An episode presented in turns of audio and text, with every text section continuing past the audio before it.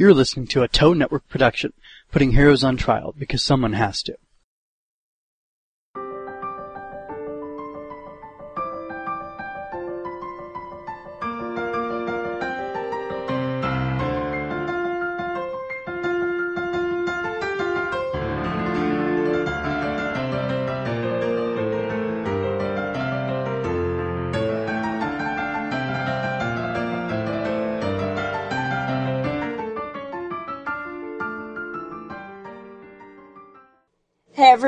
Uh, this is Sono. And I'm Ahmed, and you are listening to Moonspeak. I'm a magical girl rookie, and Sono is a vet, so prepare yourself to be enchanted as we delve deep into each act. And we will be discussing episode 3, uh, Ray, Sailor Mars. Yeah. Yeah, I should write that down because I keep forgetting. Uh, okay, so first, uh, getting into the meat and veggies of the uh, episode, uh, Beryl's uh, servants didn't know about the legendary silver crystal, which kind of surprised me. But I, maybe they're kind of more lackeys than anything else. But these are the four kings of darkness, so Yeah, it's kind um, of surprising. I know there are a few specific things about the Four Kings that are gonna come up later in the story, but I think Beryl herself may not even know the complete extent of the Silver Crystal's power. The way she talks about it, it seems like she's kind of going off of secondhand information. Like a lot of old legends about the Silver Crystal and maybe some things given to them by their great ruler.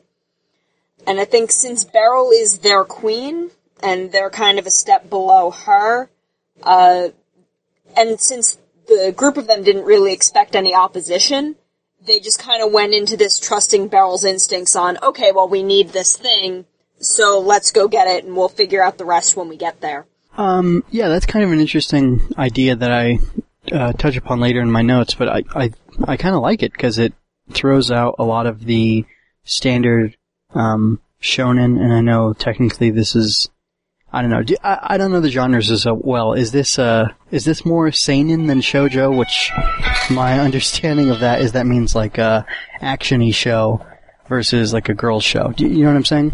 Yeah, Could you I get that? what you're saying, but uh, usually in when you have this kind of villain setup, regardless of whether it's Magical Girl or something else, I think this is kind of common, where uh, information is being withheld from your second level bosses so that you can exposit to the audience.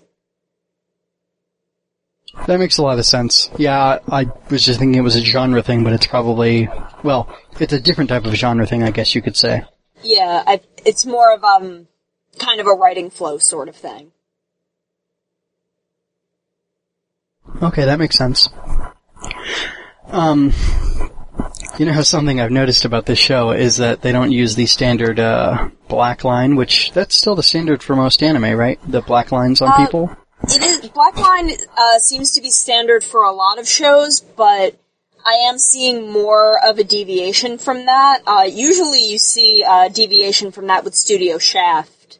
They tend to like gravitating away from that, but I do kind of like it here that they're doing that in Crystal. That they're using generally kind of a soft brown line for everyone. It gives everything kind of a warmer, uh, softer feel instead of a harder edge.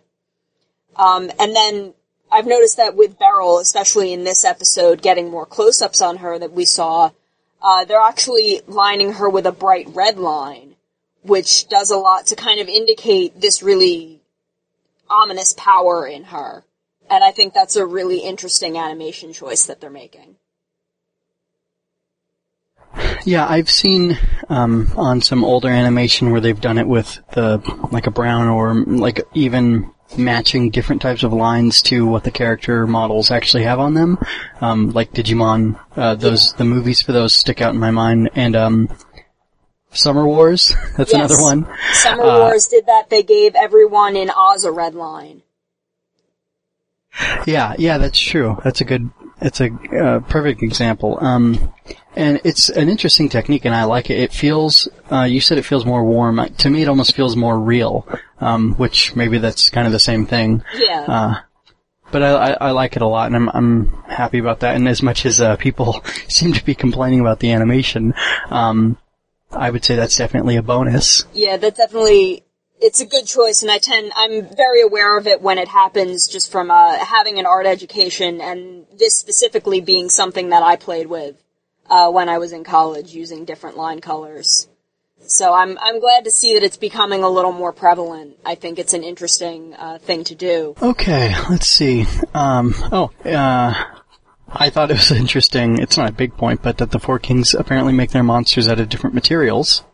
Yeah, I had actually uh, forgotten about this, that this was a thing that they do. And I had to actually go back through the manga a bit because I couldn't remember what all of them were making them out of. I only got far enough to find uh, Nephrite and what he makes his out of, which is going to come in a couple episodes, so I'm not going to say it.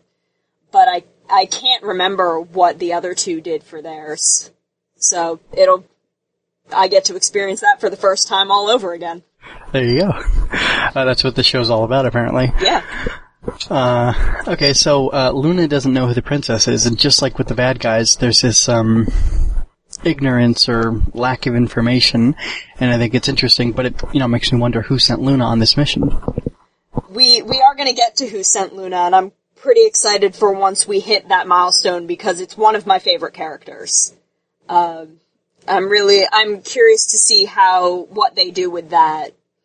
But it's sort of always been a running joke in the fandom that Luna's like looking for the princess and can't figure out who it is when it's kind of obvious. But uh, I think a lot of it has to do with the fact that Luna's running on a lot of. Uh, Luna doesn't really remember a lot of things. Uh, she's running on. A, she's got some kind of amnesia going. There's a lot of her memories are blocked or fuzzy and distorted.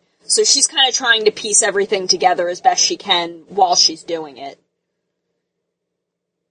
Uh, that's interesting. It certainly um, makes the writing a little bit easier because you don't have to uh, worry about her having all this knowledge to deal with. Yeah, it's like, oh, well, I already know all of this. Here's all of the information. It's definitely better for the story that she's running on limited information. right, yeah, it'd be weird if she just knew everything and then withheld information. Yeah. That would be bad. Uh, all right, so that was interesting. Um, and then I think specifically, uh, you know, she she also didn't bring, or ugh, Luna also doesn't know about the legendary silver crystal. Um, so that's interesting. Yeah, I think Luna's number one priority is we got we have to find the princess and protect her. We have to get everyone together, protect the princess. So I know that it also may have to do with her memory loss because the crystal is something Luna herself should know about. And I think that because her priority, her mission is find the soldiers, protect the princess, that the crystal isn't really coming to the forefront of her mind.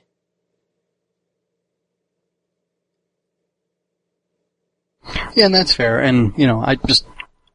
Uh, I don't want, I'm not complaining about these things. It's just, it, as I was going through making my notes, uh, you know, recollecting Yeah. what happened, it just struck me like, oh, this person doesn't know this, and this person doesn't know that, and I get the conceit of it, uh, for the story. Um, Yeah, so, I mean, it is something to make note of because the silver crystal really is at the center of this first story arc. So, I mean, and now that we're moving closer toward it and toward uh, the crystal itself coming into play as a big factor of what's going on, it is definitely something to make note of and ask questions about. Alright, uh, let's see, uh, Beryl and the Four Kings don't seem to know about the Sailor Guardians from encounters with a previous team or anything like that, which I found refreshing and fascinating. Yeah, uh, Beryl would have at least been aware of their existence uh, from things we're going to eventually learn about, but again, because of those things, she definitely wasn't expecting them to start showing up. So I think she's just equally confused as to where are they coming from? How are they appearing here? This was not in the plan. Okay, and then, uh, this is a pretty big deal because I've determined that this show is about characters, um, not so much all the stuff that happens in between. And uh, it was really cool to see um, or to hear uh, that Ray was born different from other people, and that she's happy to have Usagi's non-judgmental acceptance of her. Yeah, this is a really big theme with the girls. They all kind of have something that's isolating them from kind of a larger group of friends, from being part of a larger group of friends, uh, before they meet Usagi. And then her friendship and her just putting herself into their lives and accepting everything about them at face value kind of really pulls them out of what's holding them back and kind of grows them into bigger people. Uh, I don't really want to get ahead of myself because I'm sure that once we get to Jupiter and Venus, I'm going to go on and on about them. Uh, but Ami came into that friendship very willingly last episode. Uh, Usagi decided that she and Ami were friends, and Ami just kind of went with it because she desperately wanted a friend. Um, but we got a lot more resistance to that friendship from Ray. Ami, while Ami's insecurities were are just as deep as Ray's, it could have been anyone. Anyone could have walked up to Ami and been like, "Hey, let's be friends," and I think Ami would have stepped forward with that. And I think that because it was Usagi, uh, Ami was able to grow so much in such a short amount of time. Um, and her her personal isolations kind of step from being afraid of people and kind of being afraid of being judged by other people. And that's serious enough in itself, but she's not really facing that alone anymore. And she's kind of slowly working her way out of it because now she has someone that isn't going to judge her that way. Uh, Rei, on the other hand, with being psychic, it's this very sort of rare specific quality about her where it's not something that she can will get better quote unquote over time that she can learn to cope with um, so it's it's something that we're seeing her very openly judged for in the same way that Ami was and it's something that she's gets just as hurt by but she's v- much more resistant toward um, kind of talking about it. Uh, like she's very clearly touched by Usagi wanting to help her with this situation and her offer of being friends, but Ray still pulls back and is like, no, you shouldn't be friends with me. Because Ray knows that Usagi hasn't seen kind of the weirder aspects of Ray. She doesn't know that Ray is psychic. She doesn't know all of these rumors that have spread about her. So she doesn't understand that Ray is weird. And she probably thinks that as soon as Ami know, or Ami and Usagi know about all of that, that they won't want to be friends with her anymore. That that'll be a deal breaker and she doesn't want to get hurt that way. Cause I imagine that's probably happened to her before. Um, so, when, when they, Usagi and Ami come and rescue her, and they're like, oh no, we have all these powers, so we can do this. Rei's like, I'm not the only one like this. I, what I can do is something special. I can help people like they're helping me. Just because she's different doesn't mean she has to isolate herself. Um, this is actually the first time that anyone ever pieced together that Usagi was Sailor Moon so quickly. Uh, it didn't happen like this in the manga. I don't believe it happened that way in the first anime. I don't think anyone else in any incarnation has ever been seen Sailor Moon and been like, "You're that girl from before. You are definitely Usagi. Don't lie to me."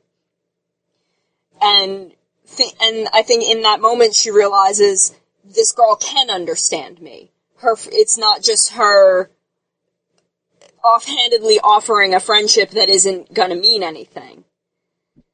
So when, and I think that and the fact that the two of them are like in the middle of this huge important battle where Usagi and Ami are losing, being like, no, you're, we want to help you, we're like you.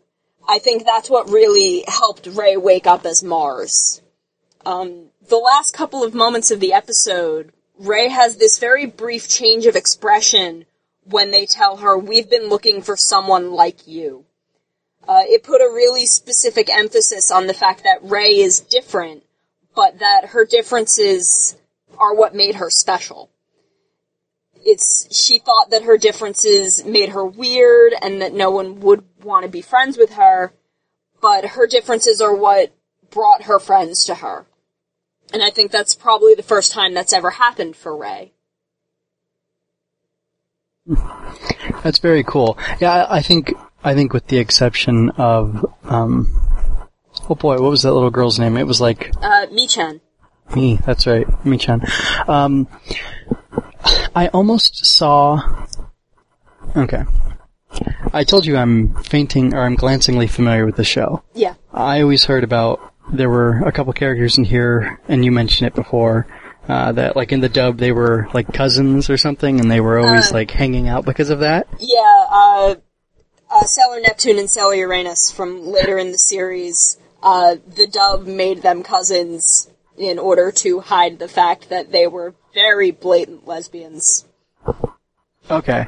Now, I was wondering if that was Ray because she was born differently, and uh, that was something with which she struggled. But so it's interesting to hear that it's actually not her. Um, hmm.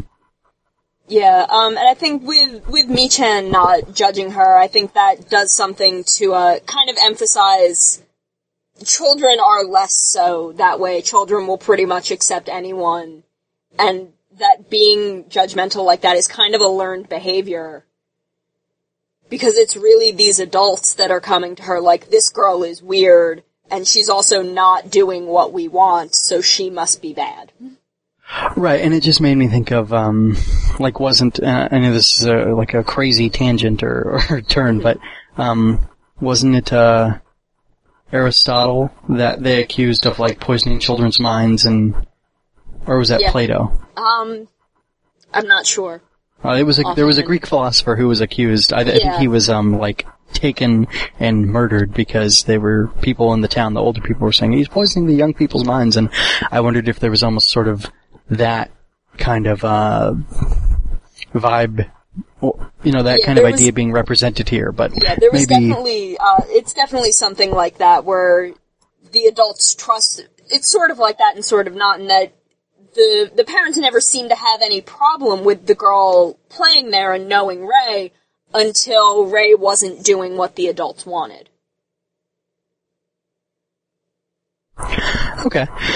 Um, let's see. Oh, so I'm excited, and uh, since it doesn't look like you corrected me, uh, because I didn't catch his name quite well, but uh, Tuxedo Mask is apparently uh, Mamoru Chiba, so that's Yes. that's cool to know his name finally. Um, and he's a high school student Yes. at a uh, private high school, so Yeah, I, I find the scene to be really funny, and it kind of shows off the sort of person that Mamoru is, which I think is great because we haven't gotten a whole lot of his personality up until now, where he's kind of just as silly as our girls.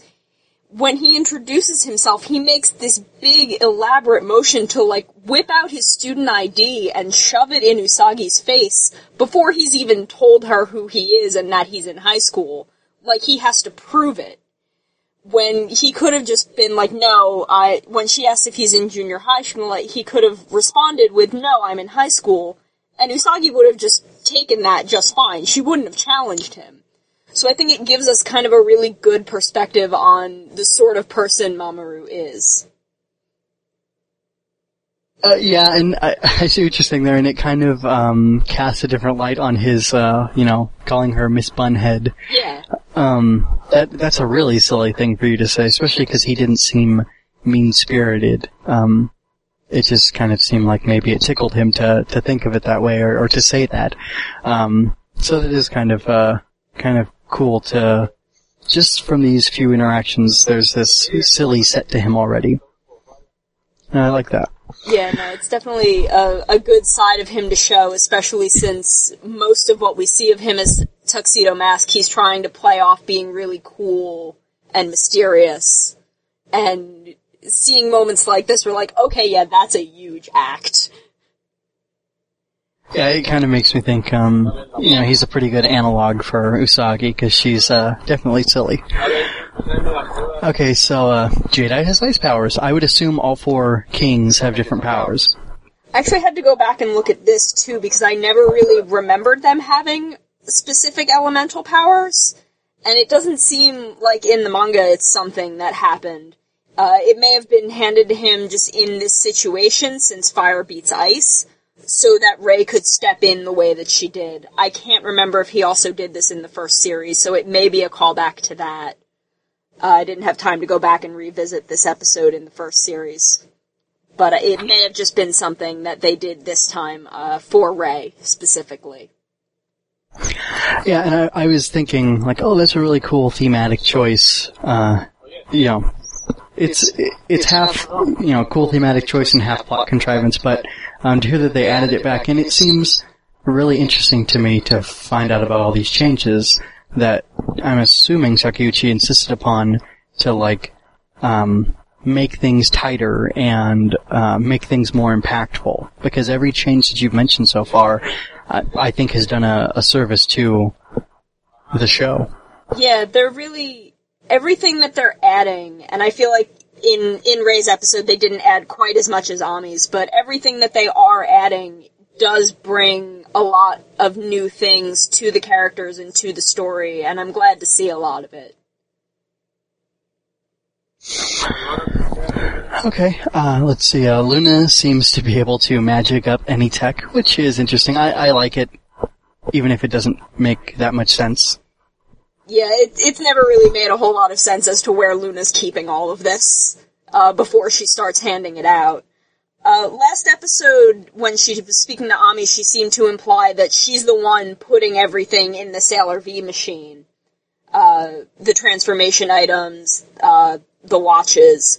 So she's definitely got them and is keeping them somewhere, maybe down in her little computer lab. I don't know. Uh, the manga actually implies that the watches were not originally communicators and that Luna took them and made them into communicators after Usagi won them, which I think is kind of funny. Uh, but it's possible Luna just did all of that in advance this time, uh, for the sake of time, and is putting them in the machine for the girls to get as they need them.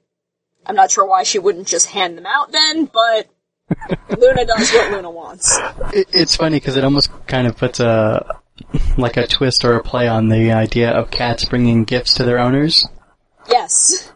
Which is Uh, a thing I've experienced many times. Yeah, so that's funny. Um, and then uh, apparently they can teleport. Does this keep happening? I hope it does. It seems cool. Yeah, uh, the way it's done here, and I went back to reference this in the manga to see if it was done the same way, seemed to imply that Ami's transformation uh, teleported her to Sagi, and for some reason sent they sent Luna with Ami and Crystal instead of having Luna give Ami Ray's uh, transformation pen to give to her like they did in the manga. I'm a little disappointed they changed this because the whole bit in the manga was pretty funny uh, with how it played out. But Sailor Teleport is a thing that happens now and then. Uh, the girls tend to stick together as they, as more of them join the team. So, uh, the way it happens in this instance doesn't happen very often, but they do, uh, occasionally use it. And d- did you make up Sailor Teleport, or did they actually say that? Uh, I don't believe they ever actually say it, but I do believe it's called that. Okay, I, I don't that's think cool. I made that up. I may have though. But I, I like that a think lot. that's what it was called in the first series, at least. Well, if it's not, it's what it should be. uh, okay, so uh, Usagi made a statement equating beauty with goodness. That's not good. Um, I hope to see the subject. I hope to see that subject expanded upon, and uh, it wouldn't surprise me to see her struggle with that in the future. Maybe being tricked um, by a beautiful villain uh, who can just, you, you know what I'm saying? Yeah. Uh, is this referring to when Usagi stands up for Rei at the shrine? Uh, her line Uh, at the yeah, yeah, that okay, would be. Yeah, I she can't be was, a bad person because she's beautiful. Yeah, right? I think that was less about beauty in general being equated to goodness and more the fact that Usagi really seems to fixate in this episode on Rei being extremely beautiful. Usagi sees a lot of good in everyone. Like, she wouldn't think that these mothers are bad people. Cause they're clearly just worried about their children.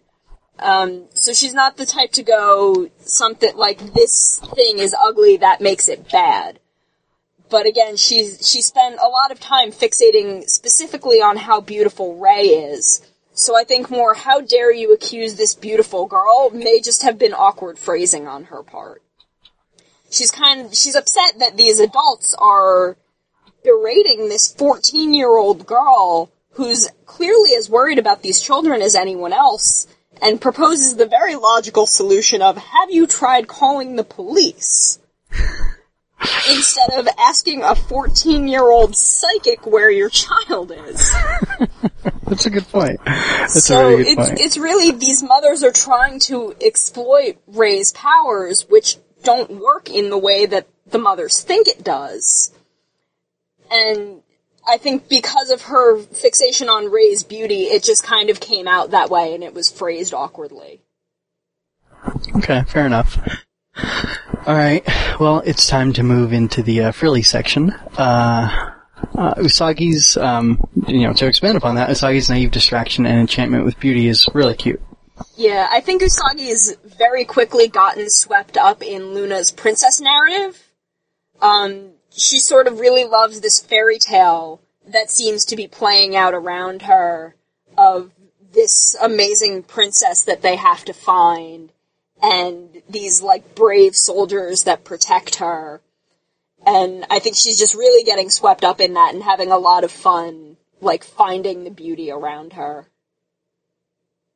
Yeah, which is cool, and it's very, uh, I mean, every, everybody to some extent admires beauty. That's why actors and actresses are, uh, you know, top physical specimens, etc., cetera, et cetera. Um, okay, oh, so yeah, I, I love the communicator watches. I'm so glad that it's only, you know, the third episode, uh, and we already have those. That's really cool. Yeah, I've al- I've always loved the idea of like secret disguised communicators in anything. Um, I don't think in the original series they had the watch the watches. They did in the manga. Again, like I said, Luna made them. I think they had some kind of weird little like PD. I I'm not sure how to describe it, but a little thing with a tiny screen and buttons on it.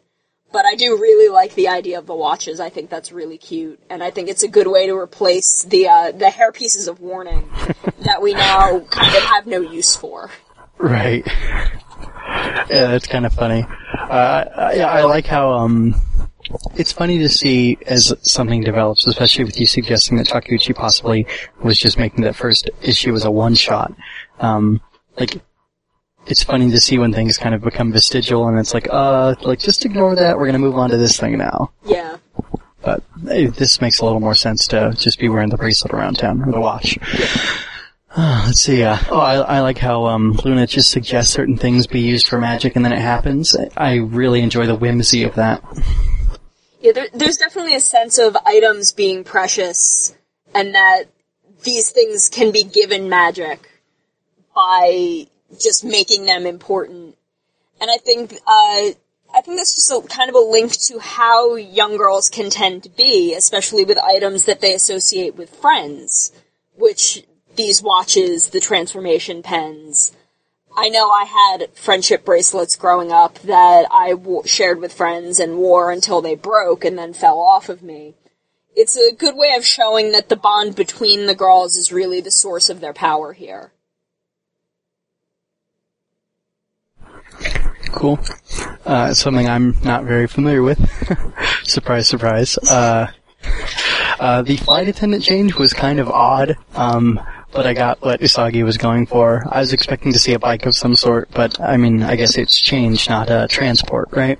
Yeah, I mean, I she did manage, she did materialize a suitcase, so I'm not sure if she'd be able to materialize a bike.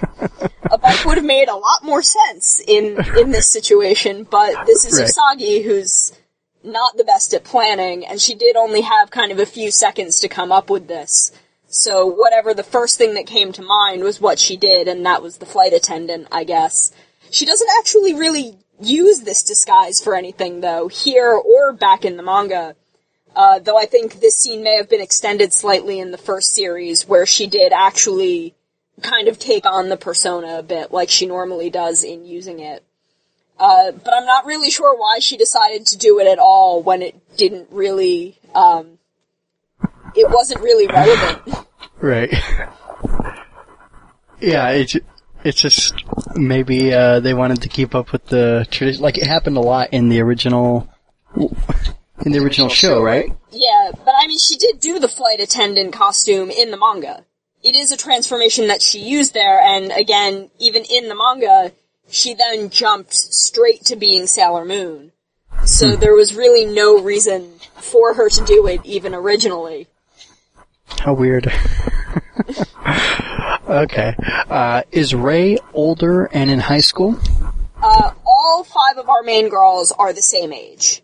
Uh, so Ray is not older. She's still in junior high, but she goes to a different school. Ray goes to a, a private academy, which is why we see her in a different uniform.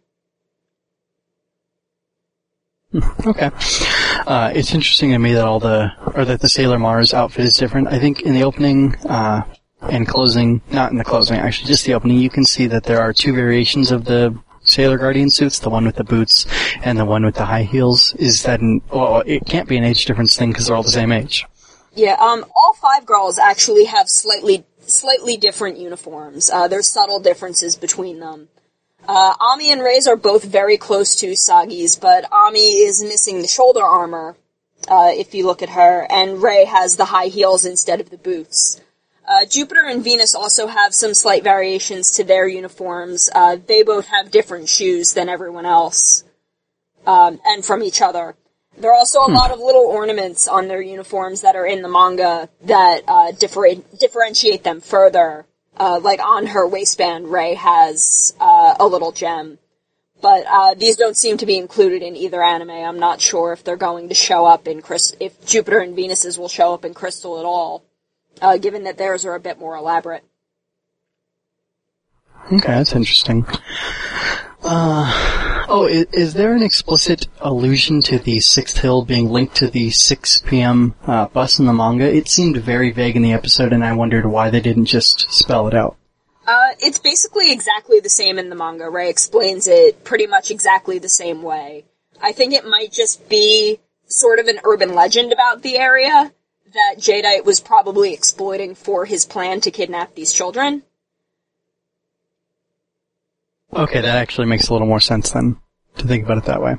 Yeah, I'm not sure if they say, like, specifically that this is just an urban legend in the area. But I, I think it's more of just, oh, there's always been this Phantom Sixth Hill thing. And then Jadeite just exploits, uh, that old urban legend. Right. Okay, and then, uh, back to the teleporting. Um, I thought it was weird but interesting, and it's, uh, like I was wondering, is that an old thing, like from Power Rangers or other, or other tokusatsu, um, or did, uh, Saban, like, you know, see this and then take it for Power Rangers? Because this Sailor Moon debuted before Power Rangers, or, or before, uh, yeah, Power Rangers, didn't it? Um, I know it definitely debuted in Japan and was running in Japan before we had Power Rangers over here. Okay. Um, I'm not sure. I'm not sure uh, which aired over here first. I think actually Power Rangers may have aired over here first. Well, there, um, I think there's a YouTube video of him singing the Jetman theme, so I think he's actually Yeah, no, he's liked probably tokusatsu for aware. years. Very aware of these tropes and other things. Right. Um, but I, I guess the transforming in the early shows could have just been to cut around or work around stock footage, so. Yeah. Um, here again, it's definitely implied that the transformation is what teleported Ami. I'm not sure how Luna also teleported because in the manga she stayed behind, um, which lent uh, a lot more toward Ami's transformation specifically being what brought her to Usagi. I think Luna does also have the ability to teleport, but doesn't use it very frequently. Again, Luna's power is much lower than theirs, so it may take a lot out of her to do it. Uh, but with the way they shuffled things around here, uh, with not giving Ami the pen to give to Ray, they may have just brought Luna over in order to save time and not have to explain things further. Yeah, maybe it also seems like, uh, maybe she's key to, like, pronouncing sailorhood to the girls. Um, well, I guess we'll just have to see if that happens the next two times. Yeah, we'll have to see uh, if Luna's there. Because again, uh, she didn't do that in the manga. She stayed behind. So it was actually Ami gave uh, Ray the pen to transform into Mars. But Okay. I, I guess we'll have to see how it, how Crystal keeps handling it. Right. Uh, Usagi's vacillation on whether or not she is normal or extraordinary was really funny. Uh, uh, and actually, um, like, that's good humor. And there was, uh, she, like, bumped her face against a pillar or something in the dark, too. Like, I just, there's little bits of humor in here that are really good. Yeah, no, I, I really enjoyed the whole scene of getting to Ray and kind of explaining being Sailor Moon to Ray. Especially with the cuts to Luna, who's completely exasperated with Usagi kind of fumbling around trying to hide her identity in the middle of losing this fight against Jadeite. like, she's not doing well, but clearly, uh, hiding her identity and trying to explain all of this to Ray takes priority uh, over that fact. Um, it was really played in in this funny sort of way of, look, we're we're as weird as you are. Not that you're weird or anything, or that being weird is bad. It it, it was very much kind of it was very Usagi in the way that it was handled, and I really enjoyed that. Yeah, she's, um, she's a lot of fun. I like her a lot. And it's, uh, like, she gets to be a little bit ditzy while not having, like, the shonen hero idiocy, Yeah, which is really cool. yeah, she definitely Usagi gets to be innocent. Yeah, I, I I like the, putting it that way. That's good. Um, something I don't like though, shocker. Uh, I don't really like Ami's transformation sequence. It seems over characterized, almost uh, standoffish, or like um, maybe puts her in a like a weaker standpoint. It's fine if that's who she is. Like she can be meek, that's okay. But it doesn't feel right to me necessarily. Like the staging of it, perhaps because of the sexist bias world in which we live. I actually, I've always felt that Ami's transformation sequence was a little short, and as a, as a kid, having Ami as one of my favorites, I was always a little disappointed that it wasn't kind of as exciting as everyone else's transformation sequences. But now looking at it and knowing as much as I do about Ami and who she is, I think that a a sequence that straightforward and simple really does suit her. Ami isn't one for big flair or large displays. She'd be the type to, if there was a way to forego the sequence at all, she'd just want the suit on and to be getting getting down to business. That's I funny. think uh, her sequence really does reflect that in a way. All right, that's an interesting perspective on it. Uh, on the other hand, Ray's transformation is awesome. Uh, she seems so strong and fierce, and I get the sense that she is definitely a uh, butt kicker. Yeah, this again, this definitely emphasizes this idea of the transformation sequences uh, being connected to their personality. Usagi's is very elaborate and elegant. There's a lot of her moving in these very long gestures, where Ray's is very vivid and powerful, and very it very much consumes her. And you kind of get the sense of what Ray is capable of, that she's, she's fire, she's raw power, um, in, in that sequence alone. So before Ray even stepped in as Sailor Mars, we had a feeling for the kind of fighter she'd be. And again, Ami's is very, very fresh and simple, and I think that really, it, it says something about each of them. Yeah, and, and I like that concept. Um, I think that's good. And again, Uh, I, I think and this, it's funny- um, in with their catchphrases, I think it kind of does the same thing. Usagi, in the name of the moon, Usagi will punish people who do wrong. It's Usagi's active duty as Sailor Moon at the core of the team to be in the front, punishing their enemies. Ray has nearly the exact same line, which again I think does a lot to connect the friendship that's going to build between Usagi and Ray because that's really there and means a lot. Um, in the name of Mars, she will chastise their enemies. She doesn't, she, it's a more passive action. Um, it's one that implies talking instead of fighting, but being chastised can be just as brutal as being actively fought. She's going to she's going to stand there and tell you everything you've done wrong and why it's wrong. Um, but both of them are spe- a specific action that they're taking against the enemy. Usagi will punish, Rei will chastise. Ami's line of douse yourself in water and repent is a step back even further because that's all actions she's telling the enemy to take upon themselves. It, it's kind of a hey, slow down, cool off, think about what you're doing instead of I'm going to do this to you. Yeah, um, I think that is interesting. I almost can see Ray's line about chastisement as an extension of her, like, shrine priestess, um, duties. However, uh, and maybe it's because I don't know enough about like Shintoism and uh, religion or religious life in Japan. Um, Ami's what she says is very like Western, or it's very biblical. You know, It is, uh, and I, that is a little odd for her because Ami isn't really uh, someone you would connect with religion, but repentance is very much um, specifically a Christian thing.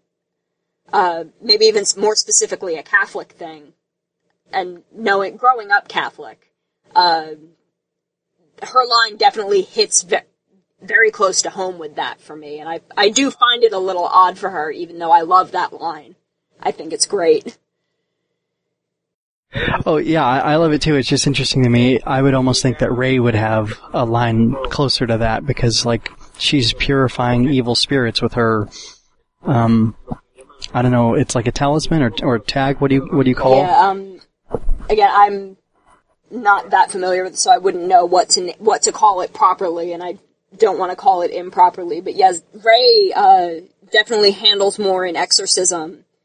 So I do find it a little odd that Ami's line is much closer uh, to a religious thing, where um, Ray's comment chastise making someone think about what they've done seems something that would suit Ami, who is more logical, a bit better. Right. Yeah, I, I just think it's kind of an interesting choice. But uh, you had one final thing to say, right? I do. Um, about Phobos and Deimos, uh, Ray's uh, ravens, or I think they're actually crows. I believe they're actually crows, but I think they called them ravens in the subtitles because those are mixed up very commonly. Right. Uh, but when when we first have Usagi meeting Ray, she gets attacked by the two crows, and then uh, Ray comes out to try and exorcise this demonic presence, which I think may have been Jadeite on the bus. And uh, Usagi just kind of accidentally dragging that lingering energy in. But beyond that, there was in that scene they continued to put a very specific emphasis on the two crows showing them in the tree, inserting a lot of uh, their calls into the background noise, showing them on a roof, showing them flying beyond Ray, um, where it put a lot of importance on them in that first scene at the shrine, and I believe they were they even showed up in the second scene at the shrine. Um, so I'm really surprised that they didn't follow through on that and have them show up to assist in Ray exercising Jadeite uh, because they did appear out of nowhere for that in the manga, and I'm. It, it was very surprising that they didn't do that, given just given specifically how much emphasis was put on them in the original scene where they showed up. yeah, that's interesting. I, I didn't quite catch that. Do you know, uh, like to me, I want to guess at the etymology of what those names are supposed to mean. They're the moons of Mars. Oh, okay. There you go. Uh, Mars's two moons are Phobos and Deimos. Oh, that's funny. I like that. Um, hmm. Yeah, so you would think they'd have more of an importance to her in Yeah. the show proper, but Uh, they do have a very specific importance that comes up later uh, in the final story arc. Uh, there's something very specific about them that happens that, again, I'm wondering it's something that wasn't carried out the first time that story arc was handled in, in the first series. So I'm wondering if they're going to carry those things over from the manga this time, if we get to stars. okay, interesting. All right, well, I think that's about it for this episode. Yeah, I think that's everything.